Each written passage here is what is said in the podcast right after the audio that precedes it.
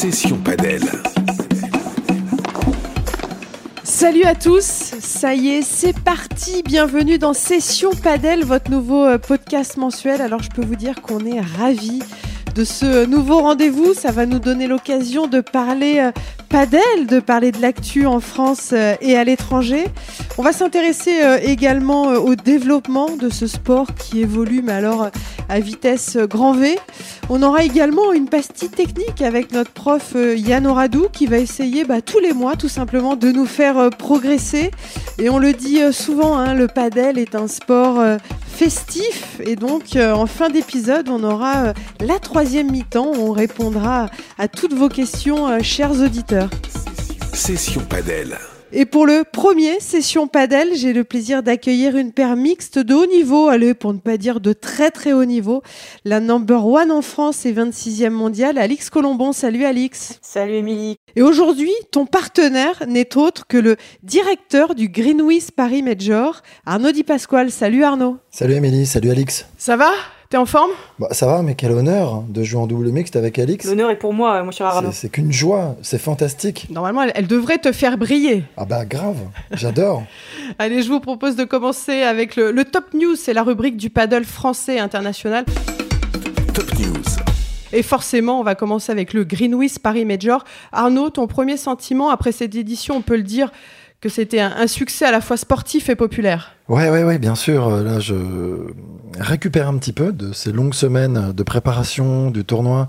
Et c'est vrai que ce qu'on a vécu, c'est quand même assez, euh, assez dingue parce qu'on avait vraiment besoin de confirmation, on avait besoin de résultats. On est parti vite dans une première édition pour planter le drapeau, pour euh, vraiment prendre le virage. Et, euh, c'est vrai que sur cette deuxième édition, ben, forcément, on avait beaucoup d'attentes.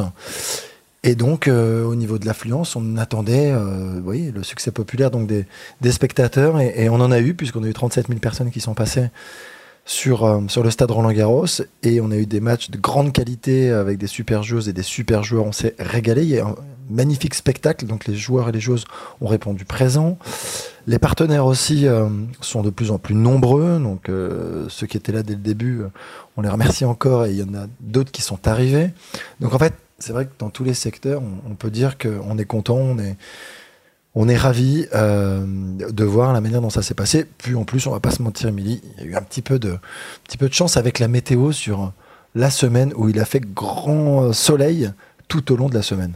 C'est vrai qu'il a fait grand soleil, il a fait une chaleur euh, incroyable. Alix, justement, c'est la première édition hein, pour vous. Euh, les filles, euh, vous avez évolué à, Paris. Tu as fait quart, tu as fait un, super, euh, super tournoi. Comment tu vécu justement euh, ce Greenwich Paris Major? Franchement, c'était incroyable. C'était évidemment incroyable pour toutes les joueuses, mais, euh, mais pour nous, en tant que Français, on sait à quel point jouer à Roland, c'est complètement mythique et voilà, on sent cette atmosphère quand on, quand on rentre dans les pièces, quand on est dans les vestiaires, on sent tout ça et, je pense que c'est une expérience absolument incroyable pour tous les joueurs et joueuses.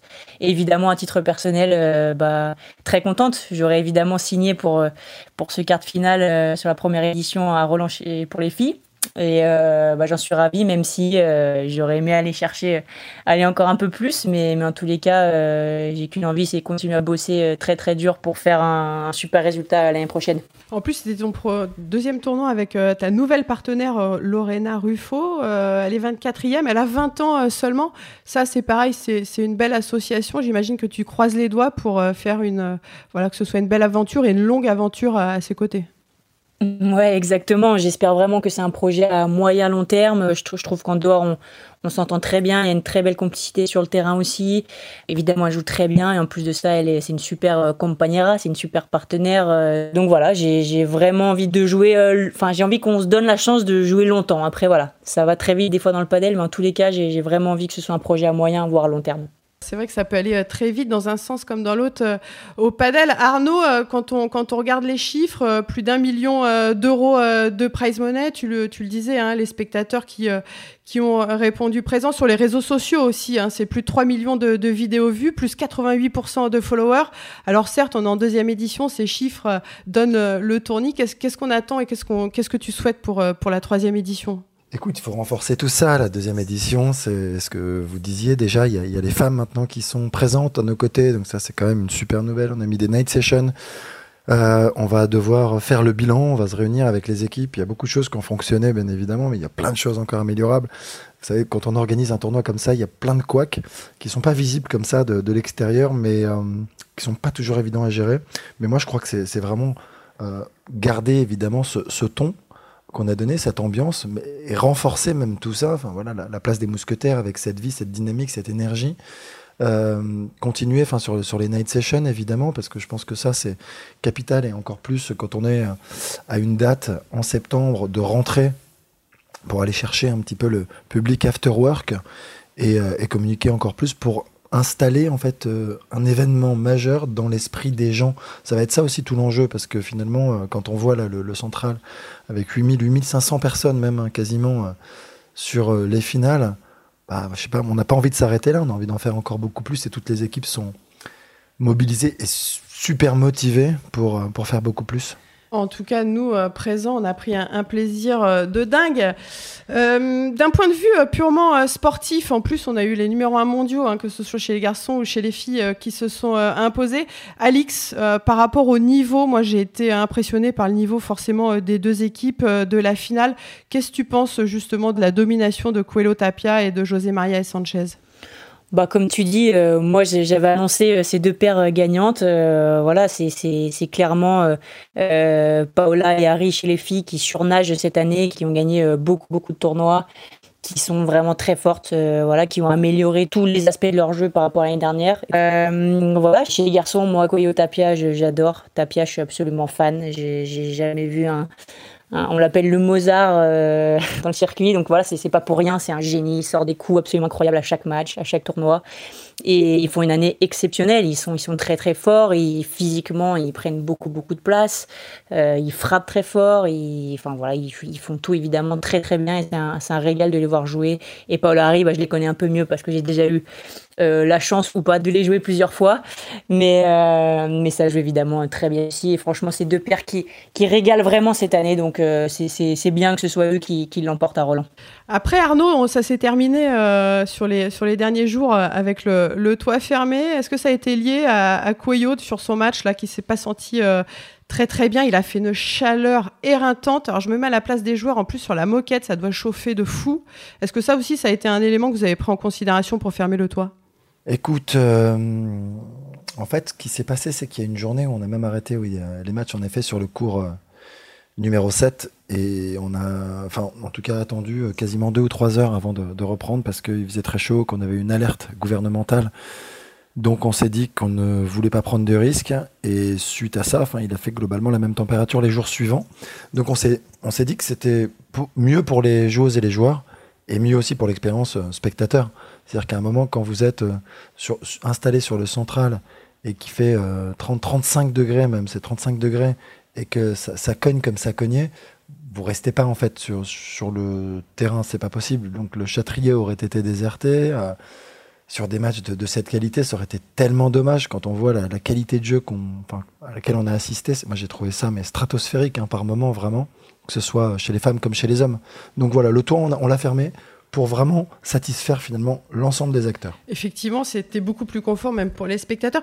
Pour euh, clore ce chapitre, euh, Arnaud euh, Paris Major, euh, est-ce que tu as des envies, j'imagine, pour l'année prochaine d'évolution, d'amélioration? Est-ce que tu as un ou deux points que, tu pourrais nous, nous donner sur ce que tu aimerais faire évoluer l'année prochaine? Ou c'est trop tôt? Ouais, écoute, franchement, c'est ce que je disais un petit peu plus tôt. Je pense que là, il faut vraiment faire le bilan, attendre un petit peu, avoir l'atterrissage un peu général de ce tournoi, tant économique que sportif, qu'au niveau des animations, enfin, qui sont assez nombreuses, euh, de plus en plus nombreuses. Je pense qu'il faut, en fait, il faut qu'on ait un stade qui soit très animé. En fait, moi, je considère, alors après, c'est un peu ma vision des choses sur le padel, et je l'ai déjà partagé d'ailleurs avec Alix, euh, que le- padel doit se démarquer de ce qui se fait classiquement aussi euh, au stade Roland Garros. Et donc, on doit aller euh, vers du spectacle, vers du show en fait, et on doit tendre vers ça.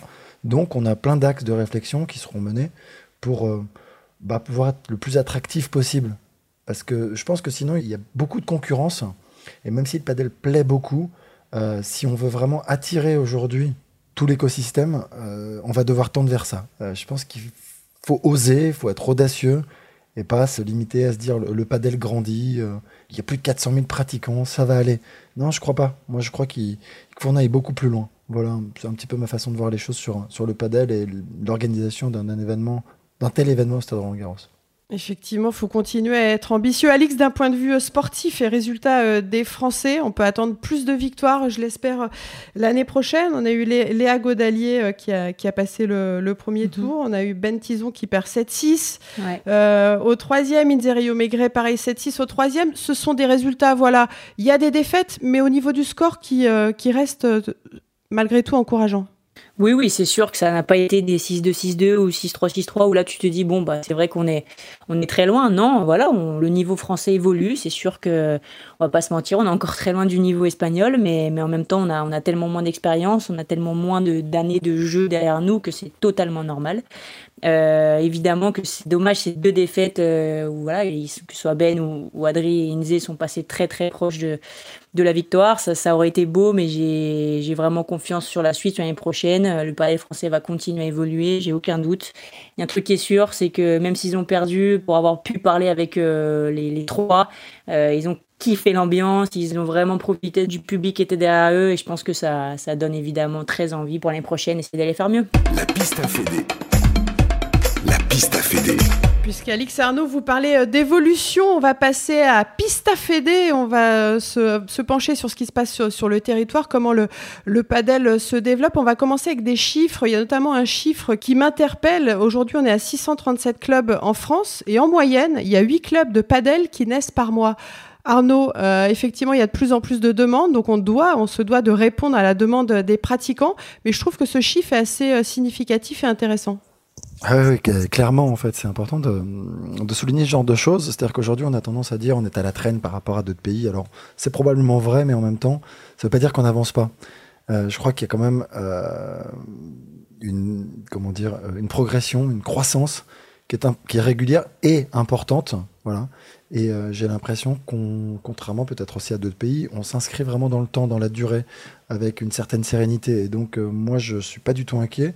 Mm, et, finalement, l'enjeu premier aujourd'hui pour le padel au regard de cette très très forte demande euh, croissance du nombre de pratiquants, faut absolument y répondre et c'est en développant les infrastructures. Donc ce que tu dis là est très important surtout, c'est-à-dire que c'est indispensable si on veut ne pas être déceptif non plus, parce que là on demande à plein de gens de, venir jouer au padel, mais à un moment si c'est pas possible parce qu'il y a des embouteillages un peu partout où on veut jouer, ça risque de produire l'effet inverse aussi. Donc euh, c'est bien de rappeler que voilà, il y en a 8 par mois, comme tu le disais, qui arrivent. Ouais, je trouve ce chiffre intéressant. Alix, toi, quand tu as commencé le paddle, il n'y avait pas toute cette effervescence, c'était quand même beaucoup plus calme. Raconte-nous justement euh, tes débuts, où est-ce que tu as trouvé ton premier club de paddle et après comment tu as avancé? Alors, euh, c'est vrai que, bon, rien à voir, hein. moi je suis arrivée à Barcelone il y, a, six ans maintenant.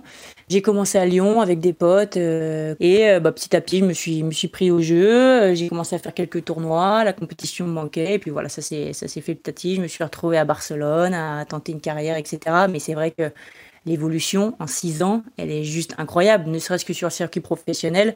Euh, la première année, je jouais qu'en Espagne, quasiment. Là, on va, voilà, on joue en France, en Italie, au Portugal. On a fait une tournée euh, euh, sud-américaine. L'année prochaine, je crois qu'on va faire les États-Unis. Si j'ai j'ai cru en comprendre les rumeurs, Miami, voir, voir d'autres, d'autres dates comme ça, ça va être. En plus, sont de belles destinations, ça c'est top. Voilà, ouais, c'est, c'est clair et on sent, voilà, on sent que ça évolue, on sent que ça grandit, euh, on sent qu'il y a de plus en plus de pays euh, où ça devient la folie, où c'est un, un, boom euh, incroyable. On sent l'intérêt des gens, du public. Même nous, à notre petit niveau, niveau par rapport au tennis, ce que je veux dire, c'est que c'est une petite échelle encore le padel, mais on sent que la notoriété qu'on peut avoir aujourd'hui, elle est beaucoup plus importante qu'il y a six ans. Donc voilà, tout ça, c'est une énorme différence par rapport à 2017 ou 2018 où je suis arrivé, et franchement, c'est agréable, quoi. Ouais, l'autre différence d'ailleurs, c'est que maintenant, en 2024, il va y avoir la création des championnats de France U16 par paire. Euh, c'est vrai que la fédération souhaite continuer de développer le paddle euh, chez les jeunes. Arnaud, ça aussi, c'est un élément qui est hyper important, que les jeunes déjà puissent bah, jouer en compétition. C'est un, un chiffre, c'est qu'il y a 6% de compétiteurs chez les jeunes. Euh, en faisant ça aussi, ça va créer, j'imagine, de nouvelles vocations. Mais, bien sûr, mais tout ça, comment dire, on est au début de l'aventure. Donc évidemment que ça peut un peu être effrayant comme ça de prendre des pourcentages de jeunes, euh, de taux de féminisation aussi. C'est juste pour avoir des repères. Non, bien hein. sûr, non mais attends, t'as as complètement raison. Sauf qu'il faut imaginer qu'aujourd'hui le padel, quand, enfin c'est exactement ce que dit Alix, c'est arrivé vraiment, enfin je sais pas, en 2017-2018, même si ça existe depuis beaucoup plus longtemps, mais que ça, ça se développe vraiment. Et à partir de là, euh, il y avait absolument aucun encadrement, pas de- d'enseignants de, padel. Donc euh, il fallait aller eh ben, à l'étranger hein, pour chercher les compétences. Là aujourd'hui, euh, tout se structure. Les compétitions, on est, je crois qu'il y a quasiment euh, sur le territoire français plus de 8000 compétitions par an maintenant, hein, toutes compétitions confondues. Euh, il y a des enseignants maintenant professionnels, donc il y a un titre à finalité professionnelle qui est obligé d'être passé pour pouvoir enseigner le padel. Il y a des écoles de padel qui commencent à arriver un petit peu partout dans les clubs. Donc on a les premières générations de jeunes qui arriveront dans, dans quelques années. Et pour revenir un peu sur le circuit d'une manière générale, c'est capital. Il faut internationaliser cette pratique. Quand on voit évidemment le top 100 euh, féminin et masculin, c'est beaucoup trop. Et on n'a rien contre les Espagnols et les Argentins. Mais Il y a que pour ça. pouvoir intéresser beaucoup plus largement, c'est important. Tu parlais de compète, on gagne aussi euh, 2000 classés euh, par mois. Voilà, ce sont des chiffres. On parle de chiffres, c'est juste pour euh, voilà avoir des repères, voir que le padel évolue. On a parlé club, on a parlé formation, enseignement. C'est le moment de retrouver notre prof Yann Oradou qui tous les mois va nous faire progresser. On va être meilleur. Vous allez voir à la fin de l'année. On l'écoute. Le prof. Salut Yann. Salut Émilie, salut à tous. Alors avec toi, on va apprendre, on va progresser. Tu vas nous expliquer en fait comment bien jouer au padel. Voilà, je vais vous donner un petit peu les bases et la philosophie du paddle pour vous faire progresser. On fera le point en fin d'année, on verra si on, si on a progressé, si les conseils ont, ont été bons. Le premier conseil, c'est pourquoi faut-il jouer avec les vitres? Donc ça, c'est la base du paddle, hein, c'est de tout de suite euh, comprendre les vitres. Alors, il faut savoir que les vitres euh, ralentissent la balle. Pourquoi ça ralentit la balle? Alors pourquoi ça ralentit la balle? Parce que la balle, elle est freinée à chaque fois qu'elle touche euh, quelque chose. Donc quand elle va toucher le sol, elle est freinée une fois. Si elle touche une vitre, elle est freinée deux fois. Si elle touche encore une vitre, elle est freinée trois fois. Donc forcément, ça va nous donner du temps. La balle est ralentie et on va pouvoir jouer toutes les zones et surtout être lucide. Comment nous expliquer qu'il faut jouer avec la vitre? Parce que franchement, c'est antinaturel au possible. Si pour les squashers, ils ont l'habitude de jouer avec euh, la vitre, mais les joueurs de tennis ou d'autres sports, c'est quand même pas quelque chose de naturel. Non, alors il faut s'entraîner. Euh, après, ce que vous pouvez faire et pour prendre l'habitude de laisser passer, c'est au début, c'est pas grave si vous laissez un deuxième rebond, un troisième rebond, mais petit à petit, vous allez comprendre les trajectoires, vous allez comprendre euh, bah, à quoi sert la vitre. Et petit à petit, au lieu de laisser trois rebonds, vous allez en laisser deux. Si vous, au lieu de laisser deux rebonds, vous allez en laisser qu'une. Et c'est là où vous allez commencer à bien jouer avec les vitres et à prendre du plaisir. Quel est le joueur ou la joueuse qui utilise le mieux les vitres? Euh, en France, je dirais Bastien Blanquet, mais parce qu'il vient pas du tennis. Euh, je crois qu'il a eu un tout petit classement au, au tennis. Et il a tout de suite commencé par le paddle. Et vraiment, dans son jeu, euh, ça se voit. Bastien est vraiment très fort et bien plus fort après la vitre qu'en direct. T'es en train de dire que si tu viens du tennis, tu vas galérer de ouf, quoi. Euh, contre lui, tu peux, tu peux galérer. Ouais, ouais, ouais, je, galère, je galérais bien et je galère encore un petit peu, hein, faut pas se mentir. Mais oui, vraiment, avec la vitre, lui, c'est vraiment tout faire. Et à l'international? Et à l'international, bon, c'est tous les Espagnols, tous les Argentins hein, qui sont tombés dedans hein, quand ils avaient 5-6 ans. Euh, mais comme ça, je dirais Tapia, qui est numéro 1 mondial. Et euh, bon, lui, il sait tout faire. hein. Avant la vitre, après la vitre, il sait tout faire. Donc, euh, mais voilà, c'est du joueur qui me vient à l'idée euh, comme ça. C'est parfait. Je vais essayer de mettre ça en application. Si je mets ça en application, si on met ça en application, si les auditeurs mettent ça en application, ça devrait être, être bien. Ça devrait être très bien. Alors, ça prend un petit peu de temps. hein. Je vous dis pas que du jour au lendemain, ça va être, euh, vous, allez, vous allez jouer comme Tapia. hein. Mais en tout cas, ça se travaille. Et dès que vous allez comprendre le jeu avec les vitres, c'est vraiment aussi où le plaisir arrive dans ce sport. C'est l'objectif. On veut jouer euh, comme Tapia. Merci Yann. On va te retrouver euh, tous les mois, justement. Le prof. Tu es le prof. Tu es notre prof. Merci beaucoup. Merci, Émilie. Session Padel. Yann, là, Alix nous explique qu'il est assez difficile quand on a été joueur de tennis de bien jouer avec la vitre et qu'il est plus simple quand on n'a pas joué au tennis. C'est plus naturel de jouer à la vitre. Est-ce que tu confirmes C'est dire Et raconte-nous, toi, quand tu as commencé euh, ton rapport justement avec cette vitre? Alors, je confirme à 100%. Effectivement, euh, quand on vient du tennis, euh, s'adapter un peu à, ces vitres, euh, se rendre compte qu'en fait elles sont là pour t'aider et pas pour te désavantager, euh, qu'elles sont là pour te donner du temps, c'est dur à comprendre, à appréhender parce que c'est totalement antinaturel pour un joueur de tennis. Mais effectivement, ceux qui n'ont jamais joué au tennis vont, vont avoir ce, ce- ce- cet apprentissage peut-être un peu plus facile parce qu'il n'y a pas ce côté de faut absolument que je tape la balle avant qu'elle touche la vitre. Donc, Totalement. Euh, ça, c'est vraiment le défaut le plus dur à perdre quand on vient du tennis. Et voilà, je parle en connaissance de cause parce que c'est quelque chose qui m'a beaucoup coûté et qui me coûte encore de temps en temps. Donc, euh, donc oui, je confirme à 100%. c'est vrai que c'est pas naturel. Arnaud, toi, avec ton talent, toi, en fait, c'est naturel euh, de jouer avec la vitre, non? C'est l'exception en fait qui confirme la règle.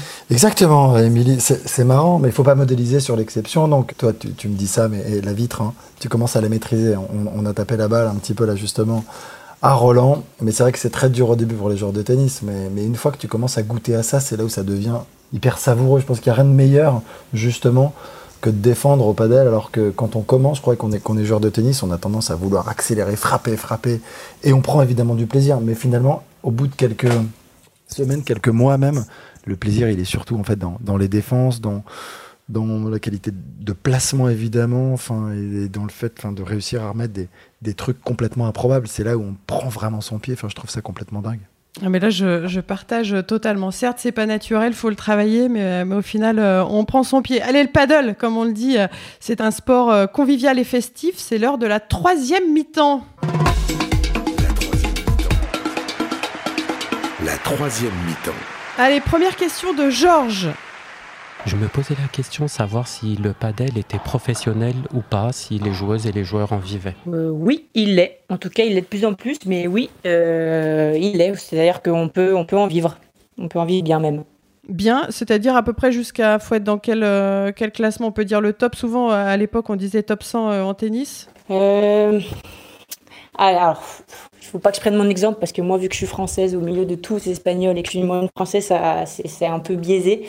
Mais euh, faut être dans le allez, top 20, euh, on vit bien. Et après, on va chercher, on va chercher euh, les partenaires. Tiens, question pour Arnaud de Fabien. Au padel, pourquoi est-ce qu'on garde le même côté? Parce qu'on s'habitue à un côté et qu'il faut des différences avec le tennis. De toute façon, c'est pas le même sport déjà, ça c'est le premier point. Évidemment qu'il y a plein de parallèles et de similitudes. Mais euh, ceci étant, je crois qu'à un certain niveau, et là c'est à Alix de me dire aussi, hein, parce que là c'est elle l'experte parmi nous, euh, j'ai l'impression quand même que quand ils, doivent changer de côté, ils sont quand même très à l'aise des deux côtés. et ça, j'ai été assez bluffé justement par ça. J'ai l'impression qu'ils sont presque euh, aussi à l'aise des deux côtés. Alors, je, te rejoins totalement. Les, garçons, euh, généralement, quand ils switchent dans un point, ils n'ont pas trop de problèmes. Chez les filles, il y a un peu plus, je trouve, de vraiment de côté préférentiel. Moi, tu me mets à gauche, euh, tu vois vite qu'avec les vitres, je suis en galère. C'est pas dans ta tête, ça C'est pas dans ta tête, Alex C'est psychologique.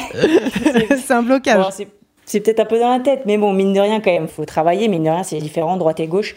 Et chez les filles, il y a un peu moins, quand même, de joueuses qui sont totalement à l'aise euh, quand elles passent de l'autre côté. Question de Fabien. Qu'est-ce qui fait la différence entre une raquette d'entrée de gamme, moyenne gamme et haute gamme?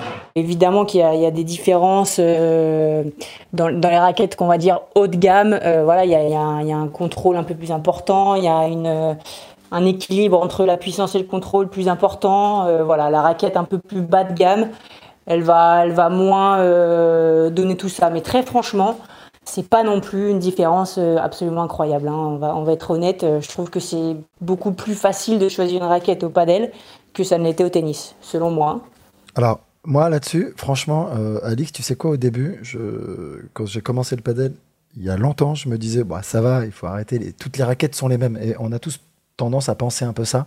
Et je trouve qu'il y, a des différences quand même incroyables en, termes de sensations. C'est quand même assez, fou finalement, tu vois. Alors que j'étais très très loin de penser ça au départ. Aujourd'hui, il y, a vraiment des, raquettes ou enfin, qui sont vraiment faites plutôt pour, pour frapper, pour attaquer, d'autres qui ont beaucoup plus de contrôle. Enfin, tu vois, il y a vraiment des grandes différences. Alors ça, oui, totalement. Mais en tout cas, de voir au départ, si tu es amateur, de voir la différence entre une bas de gamme et une haute gamme, pour le coup, Bon, c'est, tu vas pas non. Par contre, oui, quand tu commences à être un peu plus expert, à jouer un peu mieux, etc. Je suis totalement d'accord. Il y a beaucoup de différences entre les marques, les modèles, etc. Mais, au départ, bon. Moi aussi, je commence à voir les différences. Ça veut dire qu'on commence à bien jouer au padel. C'est pour ah ça. Bah, petit à petit. Allez, dernière question de Laurent. Est-ce qu'on peut jouer double mixte euh, comme sur les circuits de tennis? Alors euh, non, sur le circuit non, il n'y a pas un circuit euh, officiel euh, mixte. On peut dans les clubs, ça marche beaucoup dans les clubs, ce qu'ils appellent les Americanas en Espagne. mais voilà, c'est des tournois amateurs et non homologués. Mais non, en, en homologué, il n'y a pas de tournoi mixte. C'est vraiment stylé le padel, Americana. Americana, c'est bien. Il n'y a, que des mots qui, euh, qui, sont, euh, qui sont sympas. Ouais. Alix, pour terminer, qu'est-ce qu'on peut te souhaiter là sur cette, cette fin d'année euh, 2023 Quelque chose de sympa Quelque chose de sympa. Euh, bah, toujours l'objectif d'aller chercher ma première demi euh, sur circuit professionnel, enfin sans challenger parce que j'ai déjà gagné deux titres en challenger, mais sur les, les- voilà des open ou, ou master ou majeur. Voilà, ce serait une première demi, ce serait ce serait très beau. Session Padel. En tout cas, euh, un grand merci d'avoir participé euh, à la première de, euh, Session Padel. Merci euh, à vous deux, c'était euh, fort sympathique. Vous avez lancé, j'espère que l'aventure sera longue pour ce podcast. Merci à tous les deux, merci à tous bah, pour votre écoute. Vous pouvez réagir sur les réseaux sociaux, poser vos questions, on y répondra avec grand plaisir. Je vous fais des bises et je vous dis à très vite. Ciao, ciao. Session Padel.